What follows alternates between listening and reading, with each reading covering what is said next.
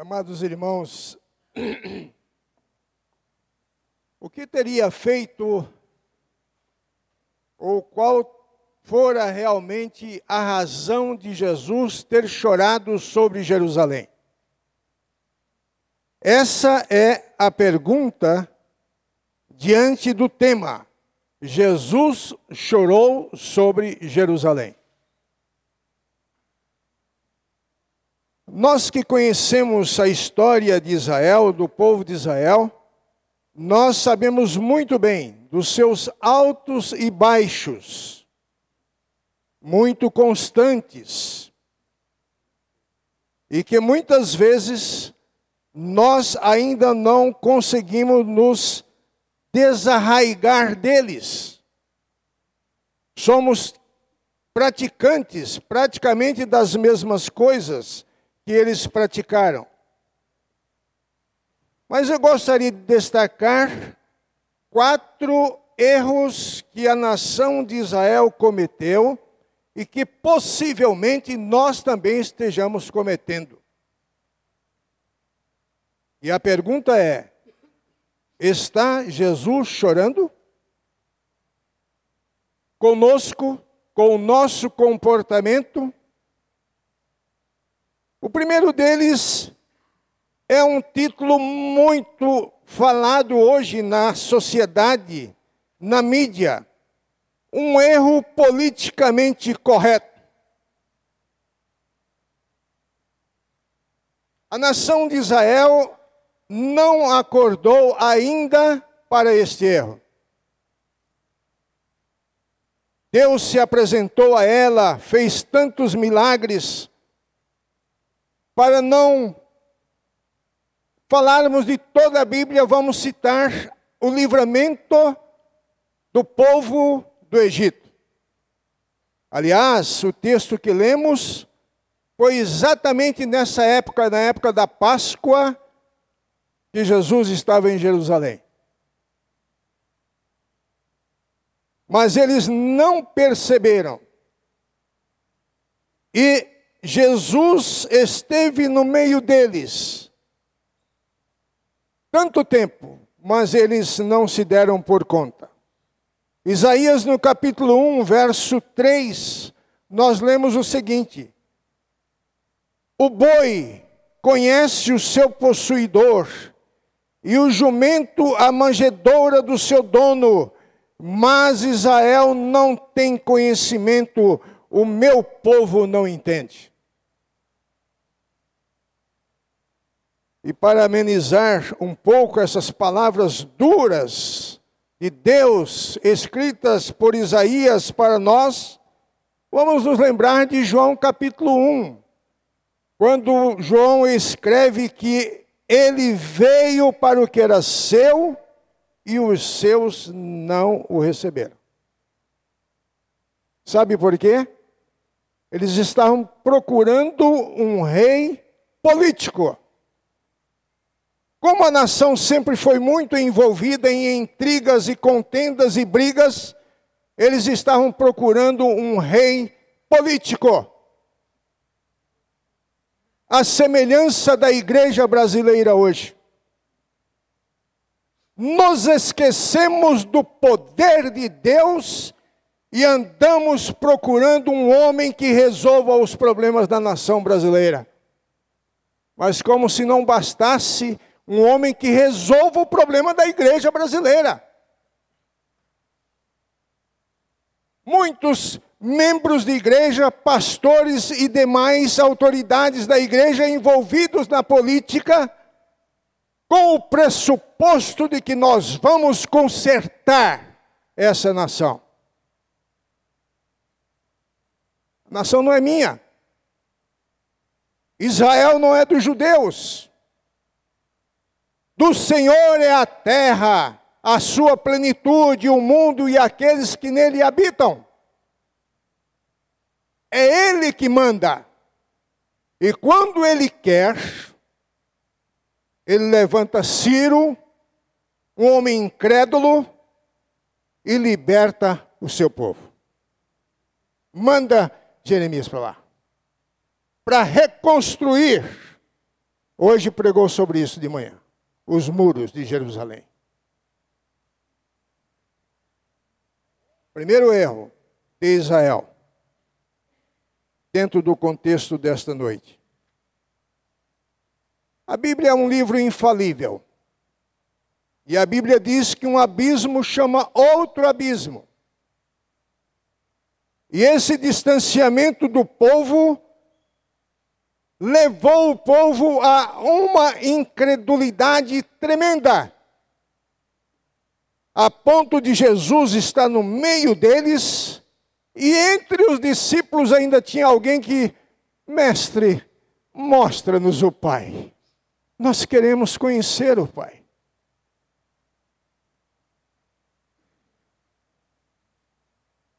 Confiavam mais nos ídolos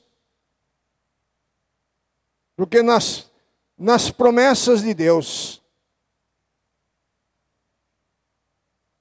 Uma nação que se diz a maior nação cristã do mundo, o Brasil, se presta ao que nós vimos ontem em todos os estados do Brasil: idolatria, incredulidade, em nome de uma fé que não é bíblica. O terceiro erro de Israel foi o erro da ingratidão. Israel se tornou uma nação ingrata para com Deus. O mesmo povo que uma semana antes gritou: Hosana, Hosana ao Rei dos Reis, bendito que vem em nome do Senhor. Este mesmo povo gritou uma semana depois: crucifica-o, crucifica-o, crucifica-o. Ingratidão. Mas nós não estamos muito fora disso, não, meus irmãos. Nós, nação brasileira, não estamos muito fora disso. A igreja brasileira não está muito fora disso.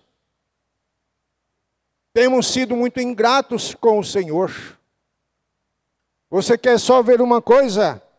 Quantos aqui hoje, ao se levantar, agradeceram ao Senhor por mais um dia de vida? Quantos agradeceram pela família, pela saúde? Quantos agradeceram pelo país que nos dá ainda a liberdade de vir, a liberdade, para cultuar em liberdade? Se eu conheço Deus, se eu conheço o seu amor, se eu prego do seu amor, da sua pessoa, eu não posso ser ou me prestar a esse tipo de ingratidão. Mas Israel viveu assim ainda vive assim. Jesus chorou sobre Jerusalém e disse: Ah, quantas vezes eu quis te ajuntar, quantas vezes eu quis me fazer entender, mas você não, não me deu crédito.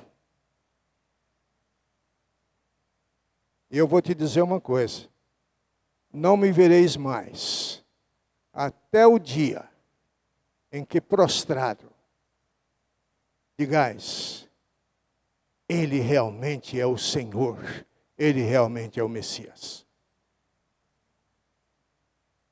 Mas o quarto ponto em que Israel errou foi que Israel transformou o templo em um lugar de negócios. Meus irmãos, nunca se fez tantos negócios em nome do Evangelho nessa terra brasileira como nos dias atuais. Os nossos templos, as nossas casas, têm se tornado casas de negócios. É quem dá mais. Essa semana eu estava ouvindo no rádio uma mulher falando, uma profetisa falando e ela dava o preço para a bênção. Cem reais era uma bênção. Quinhentos reais era meia dúzia de bênçãos. Mil e quinhentos reais, Donaldo. para obter uma bênção maior.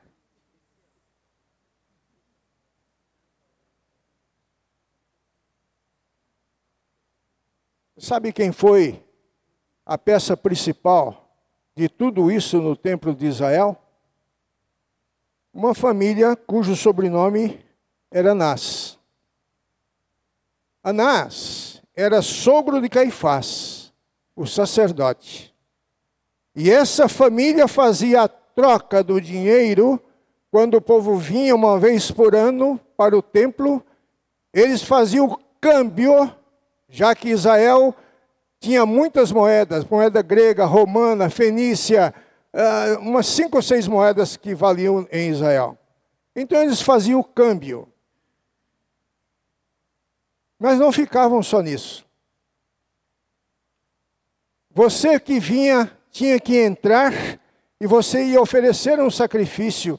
Então eles te vendiam o pombo, a novilha ou sei lá o que, por 10, 15 vezes mais o preço. Meus irmãos, parece brincadeira, mas eu fico muito preocupado. Eu não posso deixar de falar. Não estou condenando, mas estou falando o que vai no meu coração. A Bíblia diz que a palavra do crente deve ser sim, sim, não, não. Porque o que passa disso é de procedência maligna eu fico muito preocupado quando entro no meu templo, no templo da liberdade, e eu vejo nós fazendo a mesma coisa, a semelhança do templo de Jerusalém.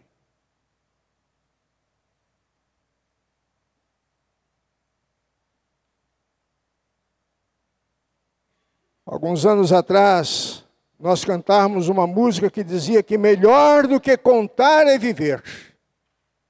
O mundo está à espera de, do testemunho da Igreja Batista da Liberdade. O mundo está à espera do testemunho do pastor Givaldo. Nós precisamos falar com a vida e com os nossos atos. Foi nesse contexto Foi nesse contexto que Jesus veio e quebrou o monopólio da família e sacudiu as mesas e virou tudo ao avesso. Foi nesse contexto que Jesus veio de politicamente correto, incrédulo, ingrato e negociador das bênçãos do Senhor. E como disse, meus irmãos, como a Bíblia é um livro infalível, um abismo chama outro, olha o que acontecia em Jerusalém. Três erros gravíssimos. Vá somando. Uma falsa adoração. Isaías capítulo 1, versos de 1 a 3. Visão de Isaías, filho de Amós, a qual ele viu o aspecto de Judá em Jerusalém, nos dias de Uzias, Jotão, Acas, Ezequias, reis de Judá. Ouvi, ó céus, e presta ouvidos, ó terra, porque fala o Senhor. Crei, filhos, e exaltei-os, mas eles prevaricaram contra mim. Mas o templo estava cheio. E o verso que já li anteriormente: o boi conhece o seu possuidor, o jumento, a manjedora do seu dono, mas Israel não tem conhecimento, o meu povo não me entende.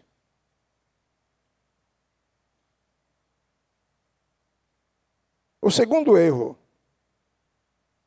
é que uma falsa adoração nos leva a uma falsa devoção. Isaías 1, 14 e 15. Preste atenção a essas palavras. As vossas luas novas e as vossas solenidades eu as aborreço, a minha alma as aborrece.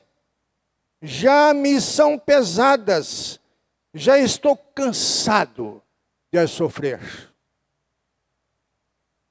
Pelo que, quando estendeis as vossas mãos, eu escondo de vós os meus olhos. Sim, quando multiplicais os vossos, as vossas orações, não as ouço, porque vossas mãos estão cheias de sangue.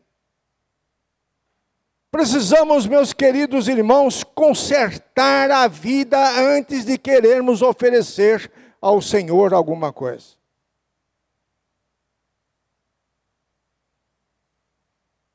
Precisamos parar para pensar.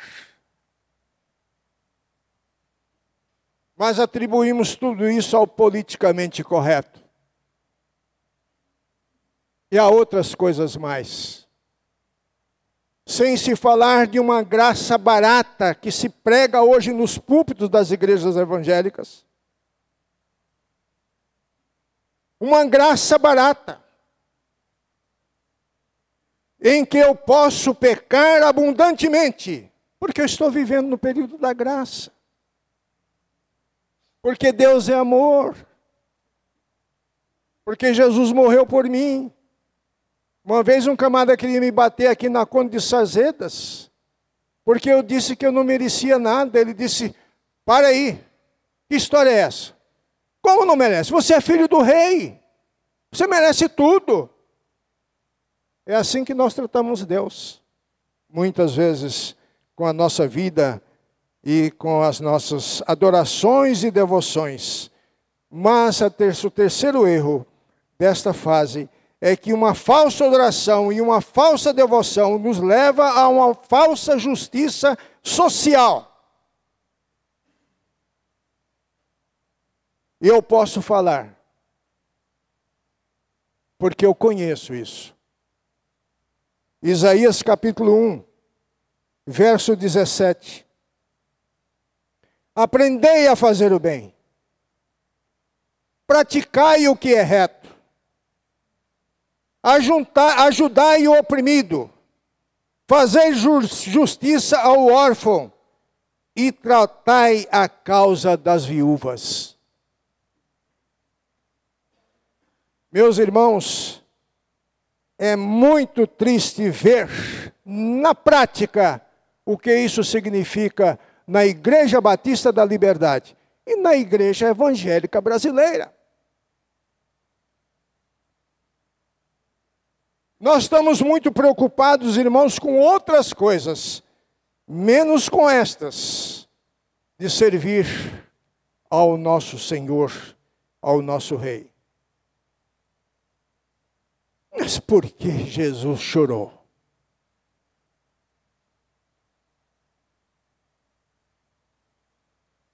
Preste atenção. Por que Jesus chorou?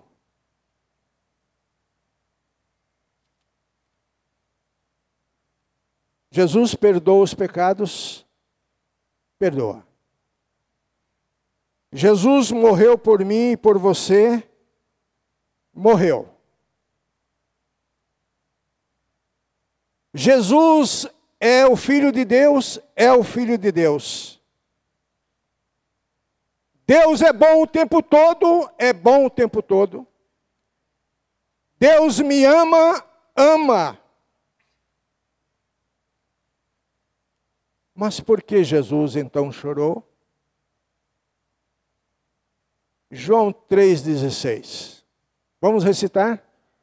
Porque Deus amou o mundo de tal maneira que deu seu Filho unigênito para que todo aquele que não nele crê não pereça, mas tenha a vida eterna. Está respondido?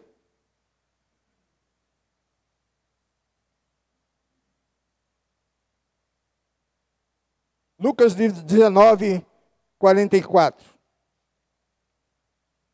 Lucas 19, 44.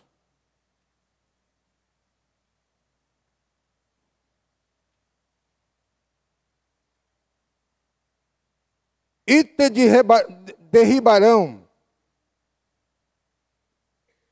a ti e aos teus filhos que dentre ti estiverem, e não deixarão em ti pedra sobre pedra, pois não conhecestes o dia da visitação. E aí, Jesus chorou. Sabe o que estava em jogo aqui, meus irmãos? Não é tudo isso que eu falei nesta noite até agora. É a negação do amor de Deus. É a negação de Jesus, o Filho de Deus. Meus irmãos, Deus é amor, mas o amor anda assim com a justiça. Alguns púlpitos hoje que pregam que o amor de Deus é tão grande e tão imenso que ninguém vai para o inferno, vai todo mundo para o céu. E eu pergunto o que foi que Deus fez quando mandou Jesus? Será que ele errou? Se tinha outro meio de salvação, por que mandar o seu único filho para morrer por mim?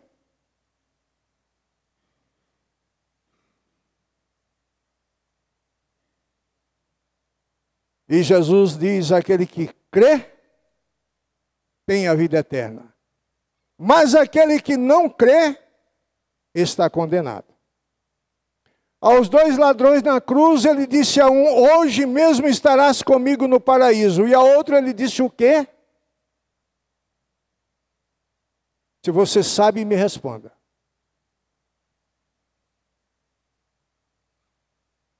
Jesus responde, meus prezados irmãos: Deus nos criou, Deus não nos criou para a morte, Deus nos criou para a vida. Mas o pecado nos separou de Deus. E por isso Jesus veio para nos resgatar do inferno, para a redenção com o nosso Pai. O dia da visitação é hoje. E Jesus disse a Jerusalém, olhou para Jerusalém e chorou e disse: Como é triste ver que vocês não receberam a minha salvação, a minha pessoa, e amanhã é muito tarde.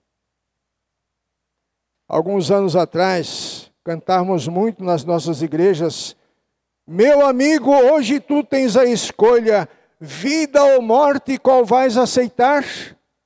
Amanhã pode ser muito tarde, hoje Cristo quer te libertar. Essa é a mensagem de Jesus. Para Israel, para os judeus e para nós. É o dia da visitação do Senhor. Quando nós negamos ao Senhor, Ele chora, porque Ele nos ama, Ele não quer que nenhum de nós se perca. Por isso Ele deu a sua vida, por isso Ele veio e está conosco, nos livrando a cada, a cada momento. Você não me amou, mas eu te amei. Você me rejeitou, Israel, mas eu não te rejeitei. A você que está aqui nesta noite, a mensagem também é para você. Hoje é o dia da visitação do Senhor. O escritor aos Hebreus, no capítulo 3, versículos de 15 a 19, diz: Se hoje ouvirdes a minha voz, não endureçais o vosso coração. Israel fez exatamente isso. O escritor, ainda aos Hebreus 9, 27, ele continua a mensagem dizendo: Porque ao homem está ordenado morrer uma só vez, vindo depois o juízo. E a Bíblia é muito clara que Jesus hoje é o Salvador mas um dia ele virá como juiz. E se você ainda não sabe, ainda duvida ou ainda acha que não vai ser assim, leia Mateus 24 e 25. Quando ele virá e apartará uns para a sua direita e outros para a esquerda, e dirá: Você vai para o inferno e você vai comigo para o céu. Esse é o Deus que eu creio. É um Deus que me ama tanto que não mente para mim, que não se nega a mim.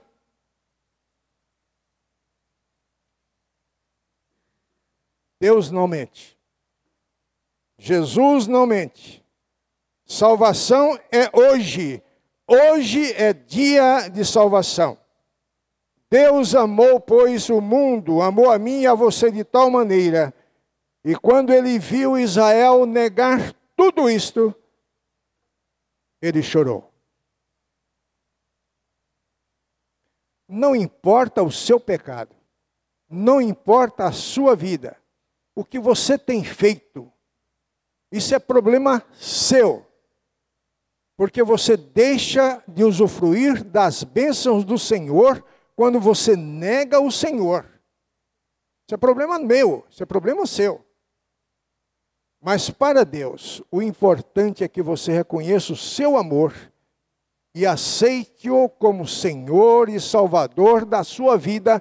Sabe quando? Hoje. O ontem passou. Agora nós estamos aqui. Quem aqui pode dizer que vai estar vivinho daqui a 10 minutos para aceitar Jesus? Quem se arrisca?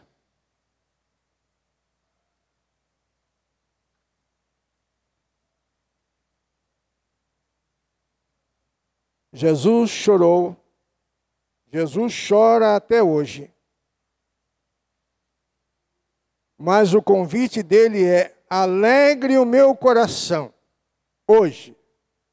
Confesse os seus pecados hoje. Peça perdão hoje. Deixe de ser politicamente correto. Deixe de ser incrédulo. Deixe de ser ingrato. E venha a mim. E a Bíblia diz que quando um pecador se arrepende e entrega a vida ao Senhor, há alegria nos céus, há festa nos céus. E eu convido você a participar da festa nesta noite. Que Deus nos abençoe. Amém.